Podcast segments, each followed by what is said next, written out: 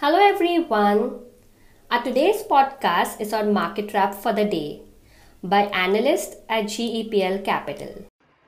Okay, the markets have ended, guys, and the Nifty continues its winning spree. The Nifty started off with a gap up and moved above the 18,200 mark.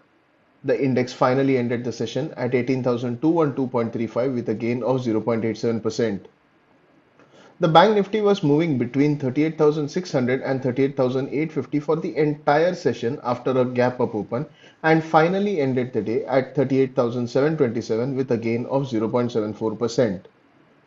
On the sectoral front, 10 out of 14 sectoral indices ended the session in the green with the Nifty Realty, Nifty Auto and Nifty Oil and Gas ending the session with a gain of 1.91, 1.45 and 1.45% respectively. Nifty Healthcare, Nifty Pharma and Nifty Consumer Durables were the losers and ended the session with a loss of negative 0.17, negative 0.15 and negative 0.02% respectively. The broader markets outperformed the benchmark indices and both the Nifty Mid Cap 100 and the Small Cap 100 ended the session with a gain of 1.25% and 0.88% respectively. Reliance was the most actively traded equity with respect to value and ended the session with a gain of 2.54%. M&M, Bharti Airtel and IndusInd Bank were the outperformers in the Nifty 50 space and ended the session with a gain of more than 2.7%. Titan, TCS and Shree Cement were the underperformers and ended the session with a loss of more than negative 1.07%. That's all for the Nifty Wrap today. Thank you for tuning in. See you all tomorrow. Till then, stay safe, trade safe.